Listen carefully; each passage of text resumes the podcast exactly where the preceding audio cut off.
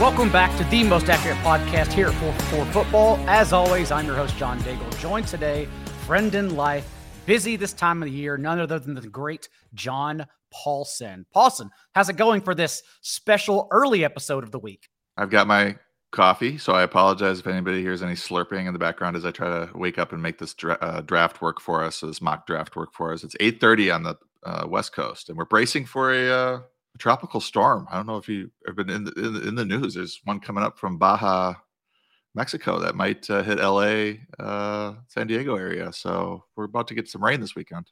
Well, please be careful out there. In the meantime, we are here for a bonus episode because we know what's happening right now. We see the reads, the views, the clicks, the DMs, the questions going up on Twitter. We see that your drafts are coming up. So it is prudent for us to get back on for the rest of the offseason at least one more time every week. So here we are. And before we jump in to break down what we believe is the ideal, sets you up perfectly for the first two rounds of your home league draft, reminder four for four football subs are only $39 for the entire year. And they will get you ready for NFL.com, CBS drafts, Yahoo, Sleeper. The list goes on and on, both customizable and projections, and rankings for your site, all for you. So remember, $39 and use the promo code YouTube. That's YouTube for 25% off to get you ready for your draft. All right, Paulsen, the only rule we have today, as we are going to do a two round mock, what we believe is ideal and toss around picks and tiers with one another, is that we are going to alternate. You will have the 101, 101 and go every other pick, and then I will jump in with even picks. Yes, and I, the only other rule was that it's a PPR draft, and my assumption is one quarterback, two running back, three receiver, or two receiver in a flex, where you probably want to have a receiver in your flex, and one tight end. So that's that's the sort of the approach I take uh, with this draft. It is important to know your scoring system. I just want to underline that it, it does change your strategy uh, uh in the later rounds, especially, and even in the early rounds. So just make sure you pay attention to the scoring uh, in your particular leagues because it does have an impact. Which is why I also use the term customizable rankings and projections because yes. we are right there for you for no matter how wacky your scoring may be. But full PPR, and yes, you have the honor of getting us started from the 101. All right, I'm gonna. I think in this situation, I'm gonna go with the Justin Jefferson. Uh, he's a rock solid option. Uh, he uh, finishes the fantasy wide receiver one last year after a wide receiver five the finish before. So he's been top five back to back years. He has the most receiving yards and the most receptions of any receiver in his first three seasons in the league. So I think it's about as safe as you can be with the number one pick. Uh, the Vikings defense should be bad. Kevin O'Connell likes to throw the ball. I think he's a rock solid 101. What do you think, John? It is crazy to say, given that he was the offensive player of the year but we have not seen Justin Jefferson's ceiling yet. He caught only two of 14 end zone targets from Kirk Cousins last year, which was the lowest rate of anyone with at least 13 end zone targets. So we think his ceiling can actually get higher. And their defense, although I think Brian Flores, defensive coordinator there, was one of the best and most unheralded hires of the entire offseason. Their defense only got worse in losing key veterans. So, yes, I think the passing volume will absolutely be there. And no matter how, who we lose along the way in terms of target shares moving around with Jordan Addison in the fold, we know, we know we don't lose Justin Jefferson. So, if you have one draft, because you and I do lots of industry drafts, charity leagues, high stakes leagues. And so mixing it up for the 101 in that particular form those formats, it's okay because we want exposure. But if you have one draft, your life was on the line, it has to be Justin Jefferson. Yeah, rock solid. 101. So I'm curious about who you believe can be the 102 because I think there's a clear grouping, a tier, and that is between and home leagues for me, Christian McCaffrey, Ja'Marr Chase, Cooper Kupp, Tyreek Hill, and maybe, maybe Travis Kelce. Although I, I don't think personally, outside of tight end premium, I don't have him in these top five picks. Well, I would add Austin Ekeler to that list. He's my number one running back, slightly ahead of Christian McCaffrey. Uh, McCaffrey's uh, splits with Elijah Mitchell worry me a little bit, but Elijah Mitchell has a tendency to get dinged up in this game, so maybe that's not too much of a concern. But uh, I would add him to that group. So who are you going to take? I will go ahead and I will take Cooper Kupp for me personally, my 102. everyone mentions do I think Cooper Kupp can outscore Ja'Marr Chase? And my answer is always, do you think Ja'Marr Chase can outscore Cooper Kupp? Because Cooper Kupp already outscored Ja'Marr Chase last year. In the eight full games he played with Matthew Stafford, 20.3 fantasy points per game, which led Justin Jefferson as well as the wide receiver one in per week points. Also led the entire league in target share, 33.5% in those eight games from Stafford. So I still think for recency bias, Kupp is getting knocked down in so many drafts to like the 108, 109. So I'm not saying he's going to go here in your league. But I am saying if he falls to 107 to 109, it is the best steal and best value of your draft. Yeah. So when he went out, he played eight full games. At the time of his ankle injury, he had the second most fantasy points to Tyreek Hill, but also had the top per game average.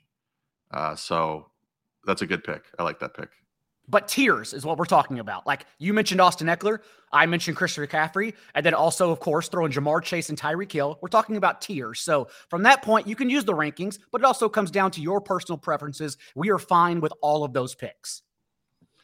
Yeah, and I think for the third pick here, I am going to go ahead and take my number one running back. I'm going to take Austin Ekeler.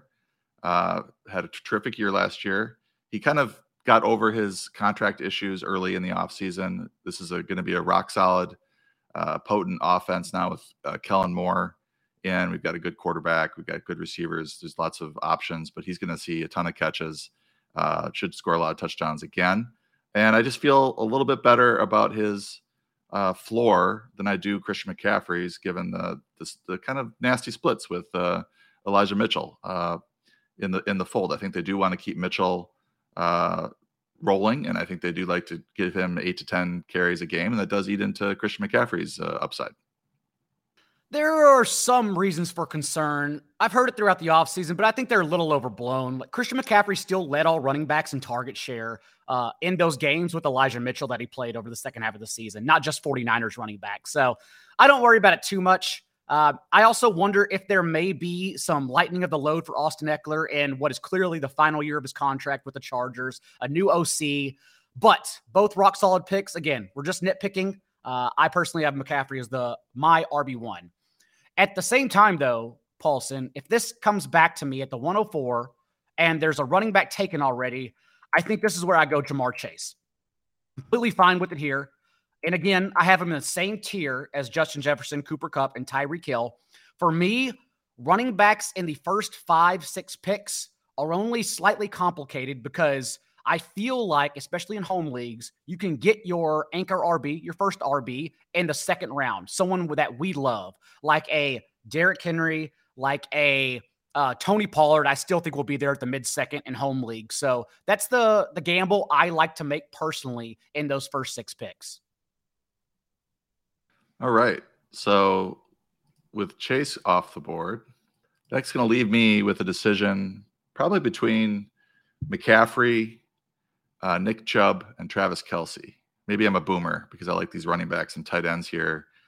Slightly worried about the Tyreek Hill off the field Marina incident in terms of maybe costing him a couple games of suspension. So he's not in this conversation for me. So it's McCaffrey, Chubb, who I love, and uh, Kelce. So I'm going to go McCaffrey here. I think you know getting him at five is a nice deal for the reasons you mentioned. I do I do still favor Ekeler over him, but I think at this with this board, I think McCaffrey is a, a rock solid anchor pick. I think we can get a good receiver here in the second round as well, or perhaps a tight end to still do that uh, anchor RB uh, hero RB build.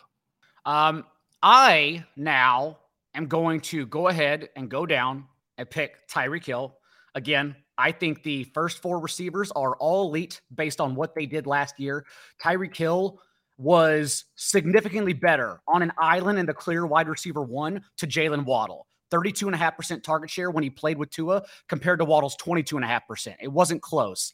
And his league high in yards per route run actually increased to 3.41 whenever Tua was on the field as well. So Tyreek Hill has more meat on the bone and can get better in this offense too, his second year in it. So I still like Tyreek Hill. Nick Chubb, I would expect to fall to 108, 110. I'm not saying 106 is a reach, but I still prefer to get uh, one of the elite receivers here rather than piecing it together with wide receiver twos like Olave, DeVonta Smith, Jaylen Waddle, and Tee Higgins, those guys who are usually taken on the comeback. All right. So I mentioned the possibility of suspension. There hasn't been a lot of talk about it. So I'm wondering if you are just like, I don't care if he does get suspended a couple games, I still want him here, or you just don't think that the suspension will happen. I don't think the suspension will happen. Whereas we are clearly waiting out Joe Mixon, and we already have the Kamara news. I don't think the suspension happens for Tyreek Hill.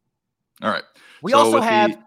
We've also seen an ADP that we are always so bad at handling ADP when players get suspended. Even for Kamara. uh, that first month of games that he's out for, it just doesn't matter because ultimately we're still drafting beyond those spots. Uh, that's like suggesting that we can't pad for a two t- for a two game suspension for Tyreek Hill when we know we're going to draft six wide receivers at least. So I still well, like Tyreek Hill. Yeah, I think Tyreek has wide receiver one upside, so this is not a yep. bad spot to get him as the fourth receiver off the board. I think you're getting a little bit of a discount, perhaps because of that. And this is the tier for me. This is the break. I yes. got my guys. I love someone a lot as my next receiver, but this is the break. I like getting those four guys in in the first round. All right, I'm going to go ahead with the seventh pick in the first round here, and I think it's time to lock up that tight end advantage that uh, Travis Kelce uh, gives us. Uh, longtime followers, uh, readers know that I'm a big advocate of the early tight end strategy. I think the uh, having a stud tight end is just such a no-brainer, especially in leagues where it's not best ball and you can't just kind of get a committee of three or four and hope that one of them goes off. Um, but you actually are plugging a player into your lineup every week and having Travis Kelce at that tight end position is like having a great wide receiver one at that uh, tight end position. So I love that. I love locking up that advantage here in the middle of the first round. Which of these players that we have already taken to this point would you select Travis Kelce over for anyone listening from the first six picks? I think in regular PPR formats, I mean, it's a little different, obviously, when you get into the uh, uh, tight end premium over at FP, FFPC. But I think in this scenario, I probably would have taken him over Hill, uh, and I probably would take him over Chase, uh, and, and, probably maybe you know, I don't know about these running backs. So he's up there uh, in terms of, of where to. I, I think I would go Ekeler, McCaffrey over Kelce but I think I would take Kelce over Chase and Hill. My my only concern for Travis Kelce, and we keep screaming regression, aging from the rooftops, and it doesn't matter because he's so good, which is why I never push back on him. I've taken him 101 in some tight end premium leagues because again, it's always nice to have that safety valve of Travis Kelce, then you can be done with the position, especially in redraft one tight end leagues. You just draft him and you literally don't draft a backup. It doesn't matter because no one would ever start over him. But he was one of only nine tight ends since 2008 to average over 15 points per game. So it was such an anomaly season that I am concerned that all it takes is the next tier of tight ends, Mark Andrews, uh, Darren Waller, T.J. Hockenson, and George Kittle, whomever else anyone has up there. All it takes is Kelce falling back and the next tier of tight end staying the same. And suddenly Kelce doesn't give you the edge anymore. That's my only big picture outlook here. So I'm I'm a little bit tepid on Kelce.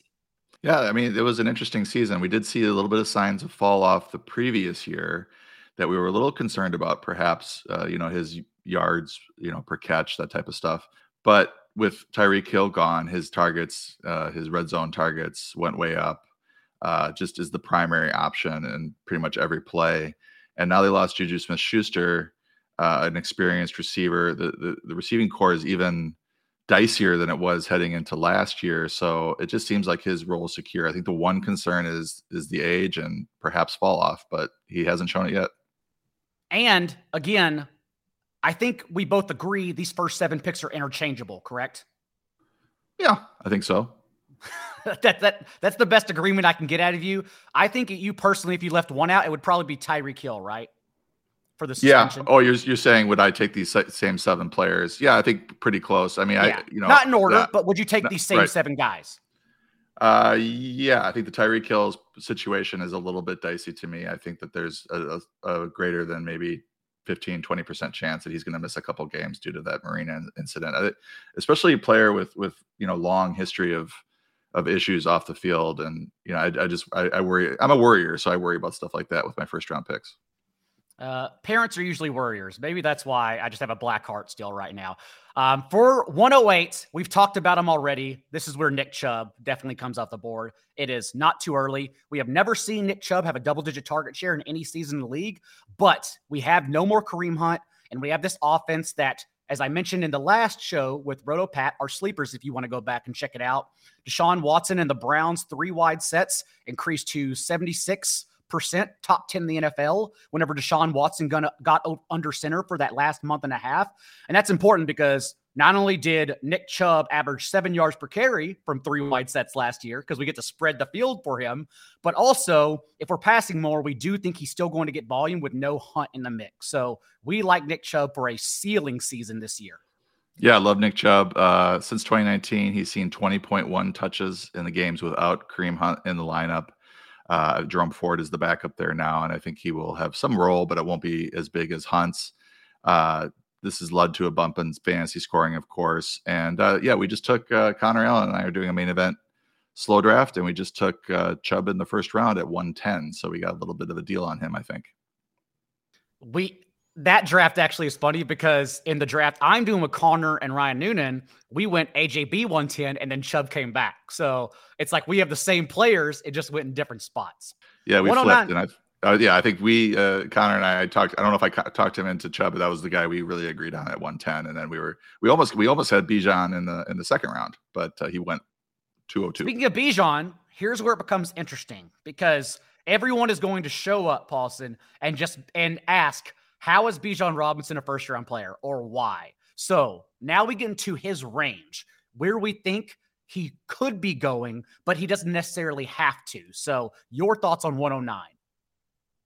Yeah, 109 is my pick. So I I I think at this point, you know, the the Arthur Smith comments from the other day were pretty funny about how you you know if, if Tyler Allgeier is rolling, why we're gonna keep feeding him. And I just was like, oh boy, this is this is trouble. Uh what what is this? You know, it, it's it's a fair statement for him to say, but at the same time, it's like you know, you you drafted Bijan for a reason. I think he will see the vast majority of the touches. I think in this situation, though, there are if I'm sitting here in the nine spot, I think they're gonna be, there's gonna be a running back that I like almost as much, if not as much, as Bijan coming back. Whereas maybe there's a little bit of a drop off at receiver. So I'm gonna go CeeDee Lamb here. Uh, I think he he was he was a top five receiver last year. Not much has changed uh, in Dallas. I got into a little uh, debate with with Connor about CeeDee Lamb as we were debating him or AJ Brown, but uh, I would I would go with Lamb. Um, and just right now. And I think you look at the the Dallas offense, and you know people are worried about uh, Mike McCarthy going super run heavy, but they were pretty run heavy last year. I don't think there's a whole lot more run heavy they can go. Uh, it is a bit of a concern uh, from a passing standpoint, but I think the addition of Brandin Cooks is probably helps more than it, it hurts. Uh, having another bona fide uh, receiver there. I don't think he's going to see a ton of targets, Cooks, but defenses are going to have to account for him. And Lamb is one of the best route runners in the league. That's been proven time and time again by Matt Harmon's work over at Reception Perception. So he's just one of these young, ascending uh, receivers with a good quarterback that I like to, to draft in the late first round.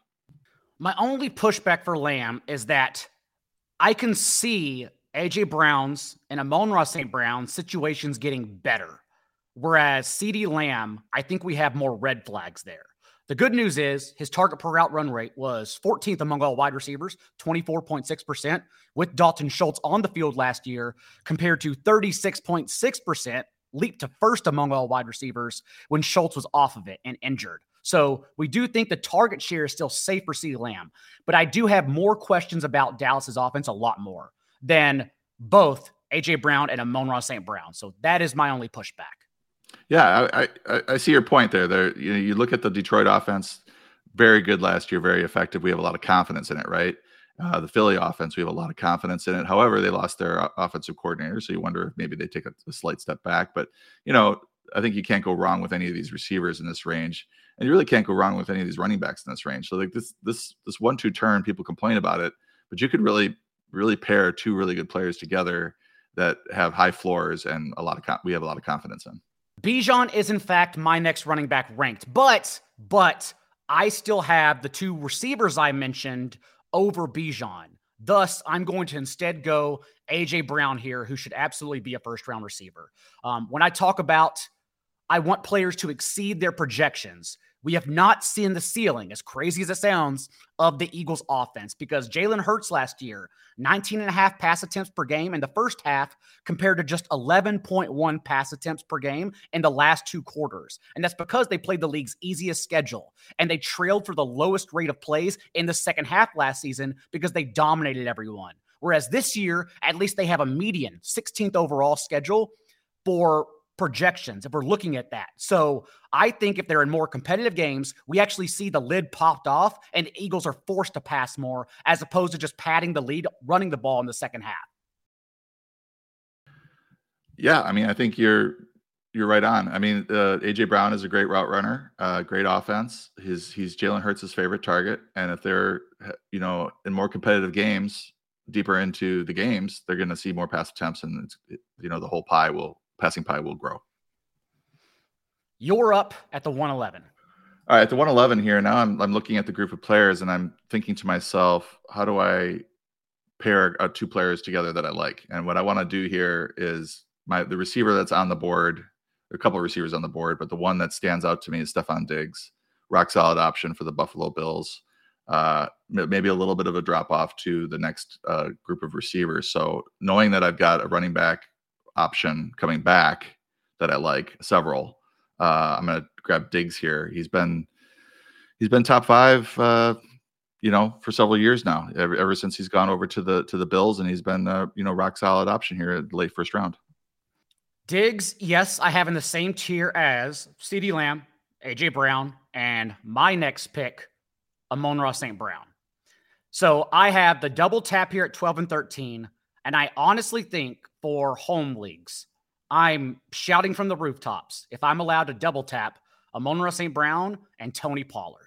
Uh, Amon-Ra St. Brown, for starters last year, we now have Jameson Williams out the mix at least six games, but he suffered an injury in the preseason. He's had numerous reports on drops and just uh, not putting in the work is what Dan Campbell mentioned. He's now out for the rest of the preseason. We don't know when we'll see him again. So we now have all these other vacated opportunity for Amon-Ra St. Brown to dominate.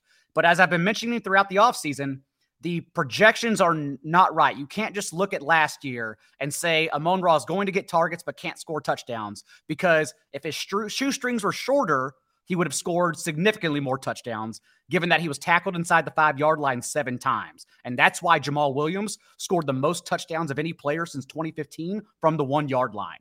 Amon-Ra St. Brown's target share is no issue whatsoever. And remember, whenever they traded TJ Hockenson, they also said we have no one else, and they gave him seven. They gave him consecutive carries in seven straight games. So I just think he is the focal point of this offense. And if we get more touchdowns, that's how he becomes a top five receiver sneakily and outscores the players we drafted before him. So I love AR, ARSB. Yeah, you you've talked about that uh, touchdown regression uh, stat a few times, and that's a good one. I mean, t- when you when you see a player with expected touchdowns and actual touchdowns, giant difference, they typically are regressing to that mean or what they should have had and he looks like he's uh, primed for that. Uh, 196 catches, 2,073 yards in his first two seasons. Uh, Jameson Williams suspended, I think, for the first six games, so that you know keeps that door open. He's the centerpiece of that offense. Uh, he had the seventh highest uh, yards per route run, tied with Cooper Kupp and Stefon Diggs here, 2.40 uh, last year, wide receiver eight. So uh, he's a really good pick here at the turn. And then Tony Pollard, of course, who should be a first, second round turn player. Uh, I think a lot of people will go Saquon Barkley, uh, Jonathan Taylor, even in your home league, Derrick Henry. But again, when we're talking about the least red flags possible out of all these players, I definitely think it's Tony Pollard, especially with the ghost of Ezekiel Elliott out the way. To already finish as a fringe RB1 and points per game on only 13.7 touches with Ezekiel Elliott, and now all that's behind him is Deuce Vaughn, Malik Davis, and Rico Dowdle, there, there should be no issues in Tony Pollard exceeding his projections for miles. So easy first round player for me. Yeah, and I thought he was one of these guys I was hoping would be here at the early second round. Uh, I should have known better uh, listening to you talk about Pollard this year. But, you know, the fourth highest uh, run grade, the ninth highest uh, receiving grade amongst running backs at PFF at Pro Football Reference. He led the leagues in yards after contact per attempt, 2.6. He was 15th amongst running backs in rush attempts per broken tackle. Uh, he's really good. He was he was the RB seven, and that was with Ezekiel in the in the lineup. And Ezekiel's gone, and you know Mike McCarthy wants to run the ball more apparently. So you know, sky's the limit for Tony Pollard. Now, stepping back before we go to our next picks, do you think this crop of players that we took in the first round is correct? Or is there anyone that you would personally take out? It looks good. like I think it looks right. And in whatever particular order, I think it looks right. I think maybe there's a, it's a little run, uh, receiver heavy here at the end, but I think it's justifiable because you're looking at you know as I mentioned at the I don't know it was the nine and the eleven picks is that you have a group of running backs that were now slipping that you can get on the way back. And if you have a, a receiver that you covet or you want a last one of a tier and you want to grab them because they're not going to be there on the way back, then it makes sense to go ahead and pull the trigger on maybe a player you don't like quite as much, but you know you're going to get a, a running back from that same tier that you want uh, in the early second round. So I think it's a I think it's a good top 12. And as you mentioned, yes, receiver heavy, especially with me trying to jam the top four wide receivers there because I've been drafting since February, quite literally, and I know that running backs come back. So I'm not worried, especially because we've only gotten more red flags and sirens from the next tier of running backs. And so we want them at value. We don't want to be the ones to reach on Saquon Barkley, Jonathan Taylor, uh, even Derrick Henry. The list goes on. We want them at a good ADP. And so if they fall to us, then that's okay. We can take them. Yeah, and so I, that brings me to my next pick at 202. Uh, and I'm sitting here looking at my rankings, and I have Bijan Robinson ahead of Saquon Barkley, but I think I want to flip this and go with Barkley ahead of Bijan. Maybe those comments about Tyler Allgeier have spooked me a little bit more. And it's also, I think this this Giants offense should be a little better than this uh, Atlanta offense. Uh, touchdown opportunity. Barkley's not going to see as many targets uh, probably as last year, but he's still the centerpiece of that offense. Uh, he seems uh, not as disgruntled. Uh, you know, signed the one year deal, uh, getting a decent chunk of money this year, and is uh, you know highly motivated to have a big year again, so that he can try to cash in next year. And if someone were to take out a receiver from the last four picks of the first round and say Bijan deserves to be there, I'd be okay with that too. So in this case, at this pick, I'm definitely going Bijan, and I'm feeling good that I got at least ADP value since in high stakes leagues, he is treated as the RB2 at times over Austin Ekeler, which I don't agree with, but we are getting value at least no matter what I think about Bijan's outlook. Okay. Yeah, I was just gonna say, you know, in this draft, he's he's slipping a little. It's probably because we're, you know, it's two people making the picks, but uh, eh, I, I think when you look at his outlook, uh, he's a centerpiece of a very run heavy offense. You, know, you worry a little bit about. I mean, Arthur Smith gets has some positives, and negatives. Like he's just he's very kind of set in his ways. He doesn't know what to do with Kyle Pitts. But one thing he did last year really well was run the ball and create you know rushing opportunities. And then now he's drafted this generational type back. Uh, so you think that he's they're going to use him both as a, a runner and a passer. The the workload should be there, and we're starting to get to the the bottom of this tier of running backs here where things start to get a little dicier. Especially because that tier got shorter since we're now dealing with holdouts and injuries. Um, also for Bijan, if your league mates look up and say they're going to play stack boxes, going to be running into eight men the whole time, remind them the Falcons faced the highest rate of eight man boxes last year, and their running back still led the league in yards per carry. It does not matter because Arthur Smith may hate your fantasy football team. He may hate giving Pitts shallow targets and Bijan a team high carries, but he's a damn good play caller. So we're going to get there somehow, no matter what. This is when it becomes interesting, though, because as you mentioned, Paulsen, we're getting to the bottom of the tier. This is when you can go a number of different ways. Yeah, and we have, uh, and I will note this is a good podcast to, to discuss this, a stream to talk to talk about this, is because the the talent starts to dry up here in the mid to late second at these at the running back uh, and wide receiver positions, and he starts to get a little bit dicey towards the end, and that's why I think some of these quarterbacks are going uh, in the late second round. I just wanted to mention that. Uh, it's not a bad time to pivot if you're not in love with the, the running back or the receivers that are available at the end of the second, early third round. But in this situation, I think I'm gonna I'm gonna do a, a zero uh, RB start here with CeeDee Lamb and pair him with uh, Davante Adams. I think the you know getting him in the in the early second 204 uh, is good value. People are worried about Jimmy Garoppolo, but Davante will put up uh, stats with anyone. I don't think he's going to uh, have much of a setback here, uh, given the, the, change at quarterback. Derek Carr wasn't that great last year. Jimmy Garoppolo has a history of being a very productive passer. And I think some of that has to do with the, the 49ers' uh, very quarterback friendly passing game. But I think uh, Josh McDaniels get the most out of him. Uh, and Davante Adams will be continue to be the centerpiece, target hog of that offense.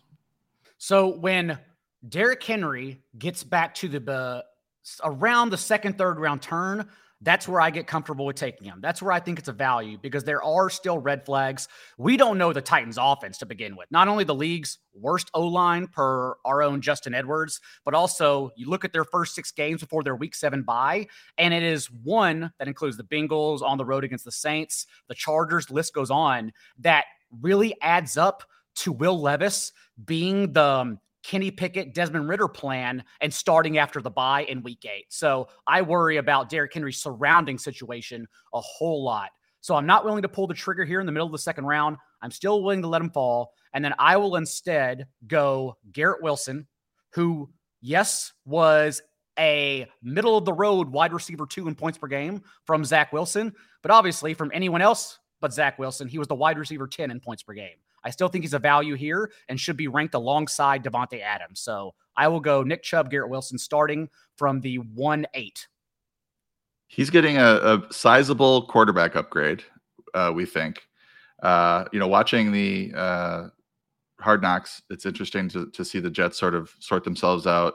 It's a little painful to watch Aaron Rodgers, you know, lead and and be happy and, and, not be disgruntled all the time and grumpy with his his his teammates. But uh, there was a little bit of that with the uh, uh, scrimmage against the Panthers, where the, the offensive line couldn't protect him uh, for uh, many series of plays. So uh, I think Garrett Wilson is a, is a solid pick, mid second. Last year's Rookie of the Year. You know, you could make a case that Chris Olave was more productive on a per per game basis, but Wilson getting this quarterback upgrade. is is going to be big. It's going to be big for the entire Jets office offense, I think. Completely agree. Um, maybe if Aaron Rodgers is still the same quarterback as last year, Garrett Wilson doesn't reach his perceived ceiling, but the floor is totally fine since we already saw what Christian Watson could do with Aaron Rodgers. I do think the Rodgers, you know, he stunk stuff is sort of overblown. I think your his passing grade was good. Uh, it was QB eleven at PFF. A lot of that had to do with the loss of Davante Adams. He was thrown to the youngest receiving corps uh, in the maybe in the league. Uh, Allen Lazard and Cobb, you know, were the two veterans there, but uh, you know Christian Watson and Romeo Doubs. Watson wasn't even healthy for most of the season, so it was really a weapons issue for for Rodgers, and he was still decent. Uh, so I think he does bounce back and with a, with a better set of weapons. That's what they're telling me. That's what everyone's telling me. So uh, we'll we'll find out. Uh, but you, after a Travis Kelce start from the middle of the draft, yeah, you faked me out there. I thought you're you're talking about Derrick Henry. I thought you're going to grab him there with Nick Chubb and do the RB RB start. But I'm gonna I'm gonna go boomer here and, and take Henry and Kelce with my uh, my old ass lineup here at the what is it the what the 107. Uh, I, I wanted to see if this uh, tight end running back start can work. Uh, and uh, you know I think there is there are other appealing options here. There's three more non quarterbacks that are very appealing, which we'll get into. But I think, or actually two more no, three more. So, uh, but I think Henry, you know, maybe the uh, we, we talked about all this uh, stuff last year where he was too old or he was going to the Titans were going to be bad, and and he still put up a great season. He's just uh, a huge dude, uh, and going to see the boatload of touches in that offense. He's one of two running backs who have averaged over 20 touches per game over the last two seasons, along with uh, Jonathan Taylor and uh, he's still running at a very very high level. I don't see any signs of drop off yet. So it's gonna have to it's gonna have to be some kind of injury, freak injury that I that I think will would slow him down. Uh, I'm not too worried about the the offense or the team being bad. I think the Hopkins uh, pick will help. Uh, you know, keeping an eye on, on Treylon Burks' status. Uh, last I saw, he was carted off. Um, but I think I think the Titans will be in in the playoff hunt enough. And if he does get traded, he'll be traded to a good team that that, that wants him. So I like Henry here.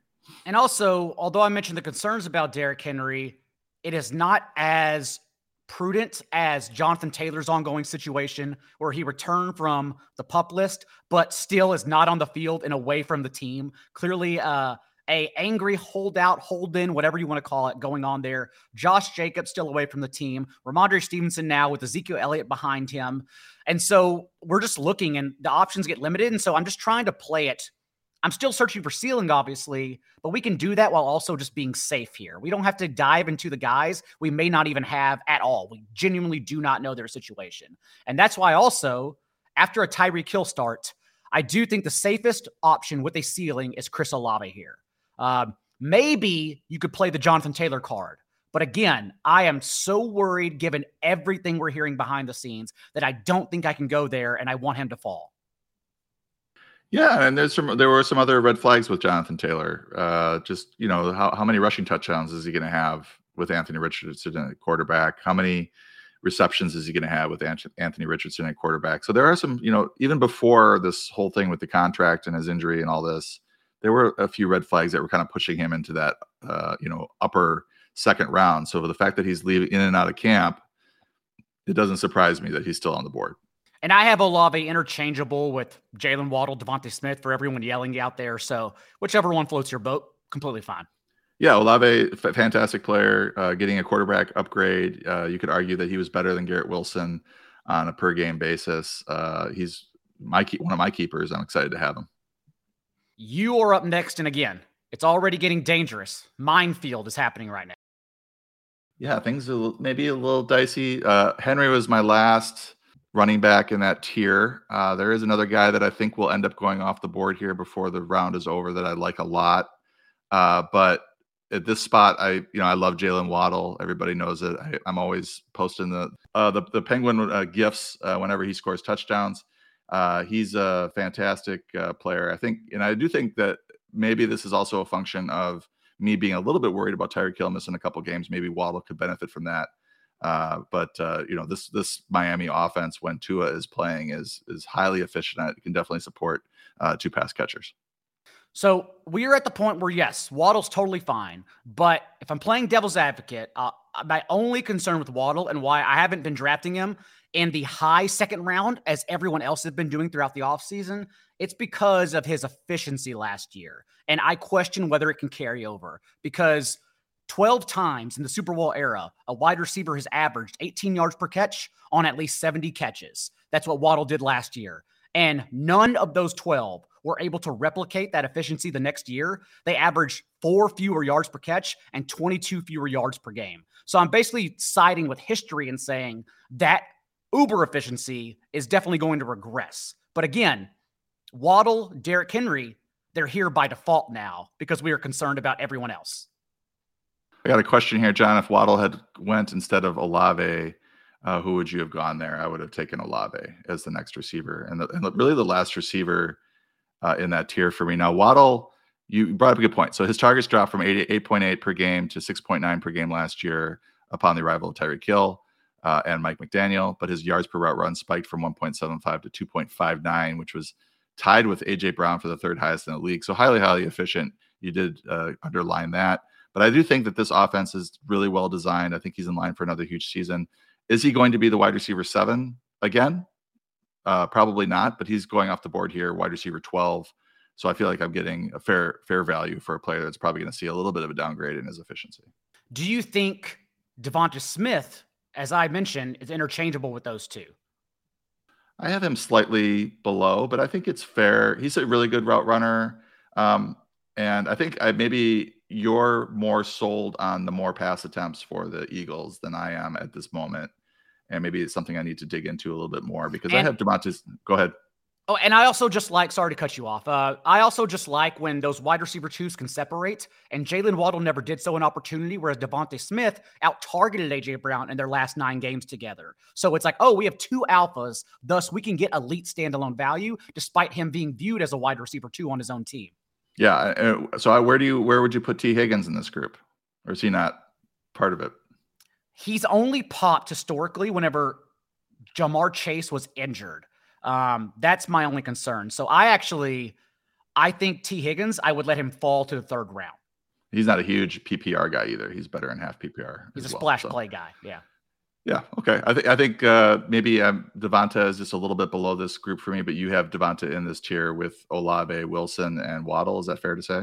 Yes, but default okay. ADP I know has DeVonta as a beginning of the third round guy, so you may not even be forced to take him here, and that depends, of course, on the interface you're drafting on. So who are you going to take here with uh, pick? Oh, it is my pick. All right. Well, I guess I, I, mean I've talked up DeVonta Smith so much. I think I'm going to go ahead and go that direction. Joe Mixon did avoid a suspension, or not yet. We still have to get the NFL's ruling, but he did at least get ruled in court not guilty. So we don't think he's going to get suspension. And that's really all that was holding up him being in this range. Um, Rhamondre Stevenson, we talked about this on the last show as well. If everyone wants to head back with Roto Pat, that Ezekiel Elliott, yes, of course, is detrimental in short yardage and goal line situations, but we still expect Rhamondre to be an RB2 or a low end RB1 based on the passing volume. And so I, I don't mind him here either but I also know he's going to fall. And so I still prefer DeVonta over Jonathan Taylor. That's the question I'm asking myself. Yeah, I think if you have DeVonta in this tier, then it makes a lot of sense for him to be going late second. And he is, we know he's talented and he is playing in one of the best offenses in the league. Uh, I think it's a very fair pick there. And you're, you're going uh, wide receiver, wide receiver start there as well, just like my uh, 109 team which means if you are at 104 and you go wide receiver, wide receiver because it shakes out like that, that's when you really start looking at and buying the dip on Rhamondre if he comes back. Uh, that's when you say, I can anchor RB and not worry about the dust of Ezekiel Elliott. We need to make something happen here. Yeah, and there might be another running back, which we'll talk about, available there at 304 that is very appealing. All right, so it's my pick here with uh, the Austin Ekeler team at 103. I think this is when I am looking at uh, ADPs of different players that I like, and I'm probably pulling a trigger on one of these top three uh, quarterbacks. And I have uh, Jalen Hurts first, so I'm going to go Jalen Hurts at uh, 210 here with Austin Ekeler. Jalen Hurts is my QB one for all the reasons mentioned. Um, also recency bias because the playoffs and the the tush push, he it is now perceived that like he gets all the goal line work, but even like the tush push, he only he scored four of his 15 rushing touchdowns in the regular season on the tush push, and those four touchdowns came in the same two games. Um, it wasn't actually really used in the regular season. He's still capable of long runs and scoring in multiple ways. So, yes, given all the red flags we've talked about, this is where I think it's perfectly fine to branch off and even go Mark Andrews uh, or Jalen Hurts just to get positionally different. I agree. Uh, Mark Mark Andrews was another player that I was looking at there. His ADP is in the mid third, early third round. Uh, so gambling that I could get him on the way back. It gets really interesting here. And I see you in the chat, Mr. Triss, asking about Josh Jacobs and Jonathan Taylor. Um, I think Josh Jacobs is the safer one, given that it's just a holdout. And as we've seen, and yes, I agree with your face, Paulsen. Uh, I, I'm all in that Jacobs is doing this for the good of the land, that he's the one willing to uh, get nailed to everything. So, yes, I, I think he is hardstead in his stance to stay away and hold out. But we've we've seen everyone collapse. Jonathan Taylor report back, even though he walked back away. Uh, J.K. Dobbins report back. You just can't do it. Like the, the money is not in your favor. So I think we are in the range of Jonathan Taylor. I think we're in the range of Josh Jacobs but I still think I will go Mark Andrews instead to begin. Are you hoping to get him at 1 1? That makes me feel better, actually. I was going to snipe myself. My 101 team was going to snipe my 103 team to leave it on a comedic note, but you sniped me, my 101 team. So I already talked about Travis Kelce potentially regressing given that he had an outlier season. And if that were to happen, in my opinion, the only tight end that can topple him in points per game is Mark Andrews. Mark Andrews was even the tight end two in points per game, 11.3, and the 11 starts he made with Lamar Jackson last year. So we just need Kelce to come back and be normal, not be a unicorn, and Andrews to be the same. And he's right there neck and neck, and he's giving you the same positional advantage that Kelsey does but you get one of them at the end of the second round, and the other one you have to grab in the early first. So I do love getting a piece of the Todd Monken offense at the end of the second round. Yeah, I think we're expecting a much different offense this year with the Ravens, uh, going from a run heavy to perhaps pass heavy or at least more balanced offense. And if you're going to have a lot more pass attempts uh, in that offense, then the number one target's going to really benefit, and that's Mark Andrews. I think he's a great pick here. I was hoping to get. I think he's a no-brainer for me in the middle of the third, early third round uh, in normal PPR formats. Certainly, he's going a little bit earlier in tight end premium, uh, but just love to have that uh, tight end advantage over you know ten of the other twelve teams in the league or 11, So- 11 teams in the league. It entails risk, but a team like 104 that did start Ja'Marr Chase and DeVonta Smith, they're going to be okay with risk because they now look at the next tier running backs and say, I have to take on a Jonathan Taylor, Josh Jacobs, Rhamondre Stevenson, Jahmyr Gibbs, even. Uh, they have to take on one of these players in the comeback since they don't have a running back yet. So I think that's also why a reason 104, 106 can double tap wide receiver because they know they're going to get one of these falling ADPs and then hope those players show up for week one. Yeah, they have to be comfortable with that though. Like, are you comfortable? Are you comfortable with Taylor? Are you comfortable with uh, Jacobs, or are you comfortable waiting even longer on uh, the running back position and taking some of these guys going in the quote unquote running back dead zone, uh, and Aaron Jones and uh, Alexander Mattison, uh, Miles Sanders, et cetera, Cam Akers? Are you are you comfortable with those guys as your top two? Because you could pass on uh, running back again here in the third round because there are some appealing receivers still on the board and quarterbacks. All right, so my uh I'm gonna I'm just gonna give the double tap because this is what I would do at the turn. I know it's 25 picks, but I'm gonna draft uh, Patrick Mahomes uh, at the 212, and then I would take uh, Jahmyr Gibbs as my number one running back for that 101 team. So that that team's starting off with Jus- Justin Jefferson, Patrick Mahomes, and Jahmyr Gibbs. I think Gibbs is the safest of all the running backs on the board, uh, given his draft capital, that uh, exciting Detroit offense, and uh, his ability to catch the ball. This is full PPR league, by the way. So Gibbs is basically a receiver playing the running back position. Uh, he's he's got a lot of upside. So he's the one guy, one running back here that I'm really that's still on the board that I'm really excited about drafting and being able to pick to nab him here, along with you know the consensus number two, consensus number one quarterback in the league, uh, fantasy wise, uh, Patrick Mahomes. I think this is a good double tap here with Justin Jefferson. Going to 103 because people will have a chance to start RB, whether it's Austin Ekeler or Christian McCaffrey. And then if the receivers fall as they do in your home league, picking off Mark Andrews or Jalen Hurts, at the end of the day, you still need or you think you need a wide receiver with your next pick. And so, who would be that next group of receivers you're looking at at the 103? I think it'd be uh, I think it'd be Calvin Ridley, uh, and you're, you're kind of rolling the dice. So that's a little bit of a roll of the dice, just like the Josh Jacobs would be or the Jonathan Taylor would be due to the contract situations. But Ridley, you're, you're rolling the dice that he's back to his his his play before the the suspension and before the him walking away from football for mental uh, health reasons. Uh, but reportedly, everything looks great in camp. It's, there's no struggles whatsoever. He's getting a nice quarterback upgrade with uh, Trevor Lawrence. Uh, Doug Pederson knows what to do with an offense. So I think I, if I were if I were Austin Ekeler, J- uh, Jalen Hurts team, I'd be eyeing Ridley there at 303. We've talked about buying the dip on these running backs you may not be comfortable with, but still taking it on if you go wide receiver, wide receiver to start the JT, Jacob, Stevenson, Mixon tier. Uh, is there anyone you feel like we missed or someone can be comfortable shoving at to the end of the second round instead of Waddle, DeVonta, Jalen Hurts, Mark Andrews, Matt, Patrick Mahomes? Yeah, I mean, I think you could make a case for Josh Allen, uh, but he's Oh, my yeah, number number three quarterback due to the perceived lack of uh, or re- reduction in rushing. Uh, you know, maybe they don't run him around the goal line as much and try to limit his hits, and that's gonna. We love the running quarterbacks, and we love Josh Allen for that reason. But if he goes from whatever 70, 700 yards rushing down to 500 or 400, that's gonna you know hit his his fantasy ceiling. Uh, but you can make a case for him at the end of the uh, second round. I think I would say that's about it for me. Like you, these running backs that are here have some warts. Uh, you know, I like Gibbs, but you know, Jonathan Taylor, we don't know what's going on with the contract. Rhamondre Stevenson, I, I still like him. I'm not too worried about Ezekiel Elliott, but he does feel like a third round player to me now. Uh, Joe Mixon, same thing. Uh, low efficiency runner, but high volume. Uh, and then you know my rankings show up, and you get Aaron Jones valued in the third round, which you can get him in the fourth. So you start to start to look at other positions, and maybe you take a Keenan Allen, a Calvin Ridley, one of these other receivers, a Tee Higgins, and then you can maybe get uh, Aaron Jones. Uh, just pass on these question mark running backs to get a solid Aaron Jones in the fourth round. And then when it comes back to you in the back of the third round to give those drafters some love, that's when we start looking at receivers that you and I are still very comfortable with. The Terry McLaurin's, Keenan Allen's, Deebo Samuel, DK Metcalf, uh, Amari Cooper, completely fine. Christian Watson, Drake London, completely fine with those guys at the end of the third and coming back into the fourth.